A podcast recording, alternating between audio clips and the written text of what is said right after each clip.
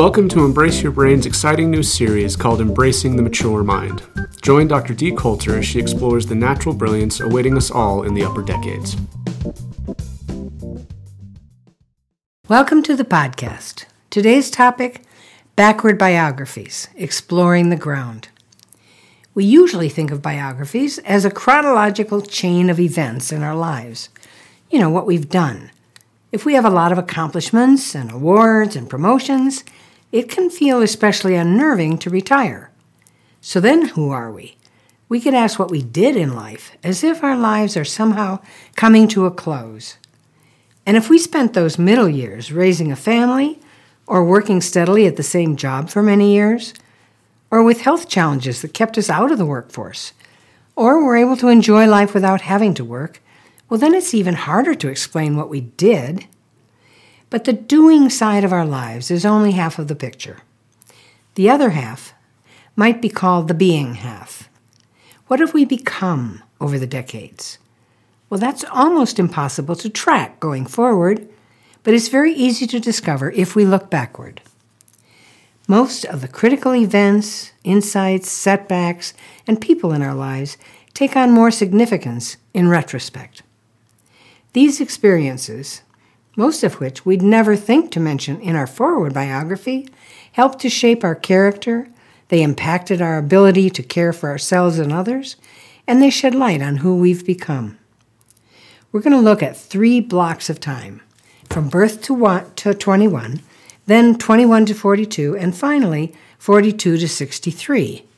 So that'll take us close to the retirement age traditionally, when the doing part of our lives is probably winding down, and the being or wisdom part of our lives should be on the rise. The older you are, the more fascinating this podcast is likely to be. But even if you're in those midlife years, you'll come to see another side of yourselves and perhaps you'll come closer to a clear sense of purpose as well. Obviously, this process of reflection is going to take several podcasts to explore. Today is going to be all about the first 21 year block. This period forms the ground of our being, and it heavily influences who we're to become in life. We're going to think back on those years in several ways, as if we're using different lenses for each viewing. The first lens takes a before and after view. Every now and then, I've met somebody who actually lived an idyllic childhood with no major events at all. But most of us have had our ups and downs. Some have even had a truly major event, one that divided their memories in half life before this event and life after it. Think back on your first 21 years.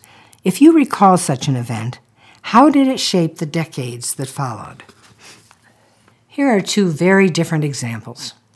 One young boy was hit in the eye by an arrow when he was eight, and he lost the sight of that eye. He was totally in love with nature, but he could no longer see distances well enough to study birds or large animals anymore, so he began studying the insect world instead. He went on to become the world's foremost authority on ants and he pioneered in the connection between behavior and genetics. He was a Harvard professor, and he won two Pulitzer Prizes for writing about his innovative insights. The other boy was happily enjoying his school. He was in a gifted and talented program in fifth grade and seemed to be on track for developing his academic skills. But then one parent lost his job, and the family had to move to a different home and school. That school was tougher and he soon decided that either he had to learn to be a bully or he'd become a victim. That aggressive pattern never quit.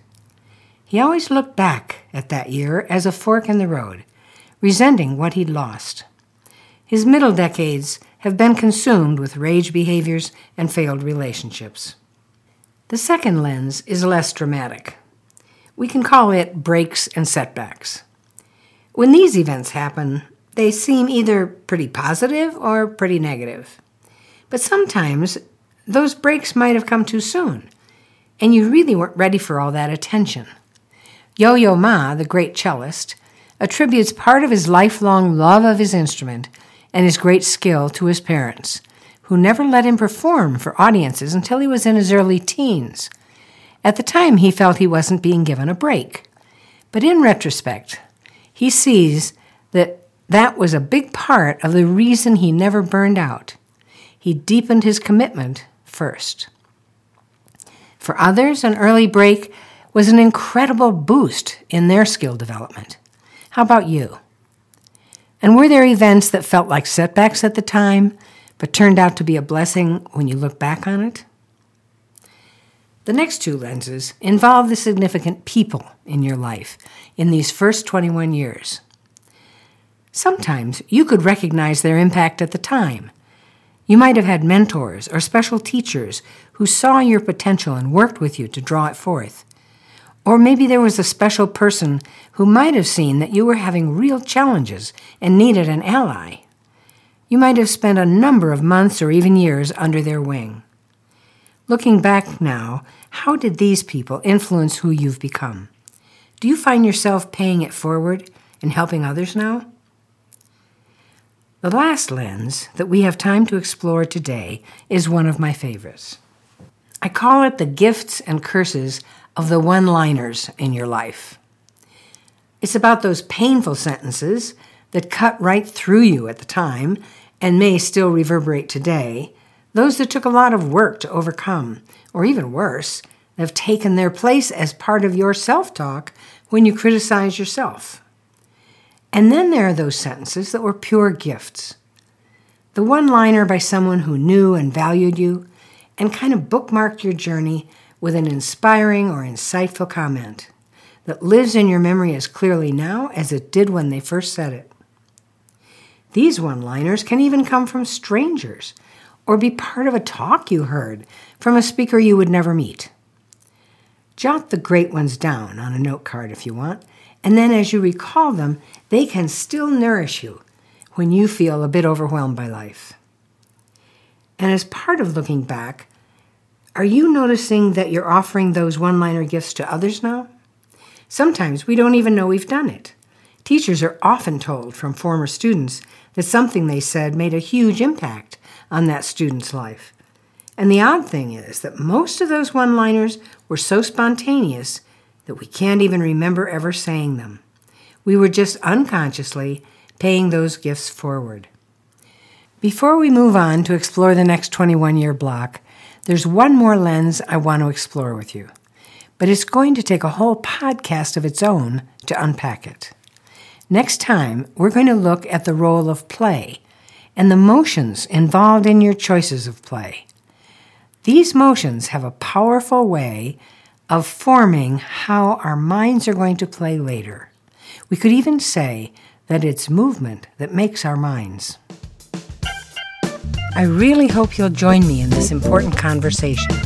Please send your comments for sharing to d at embraceyourbrain.com. I look forward to hearing from you.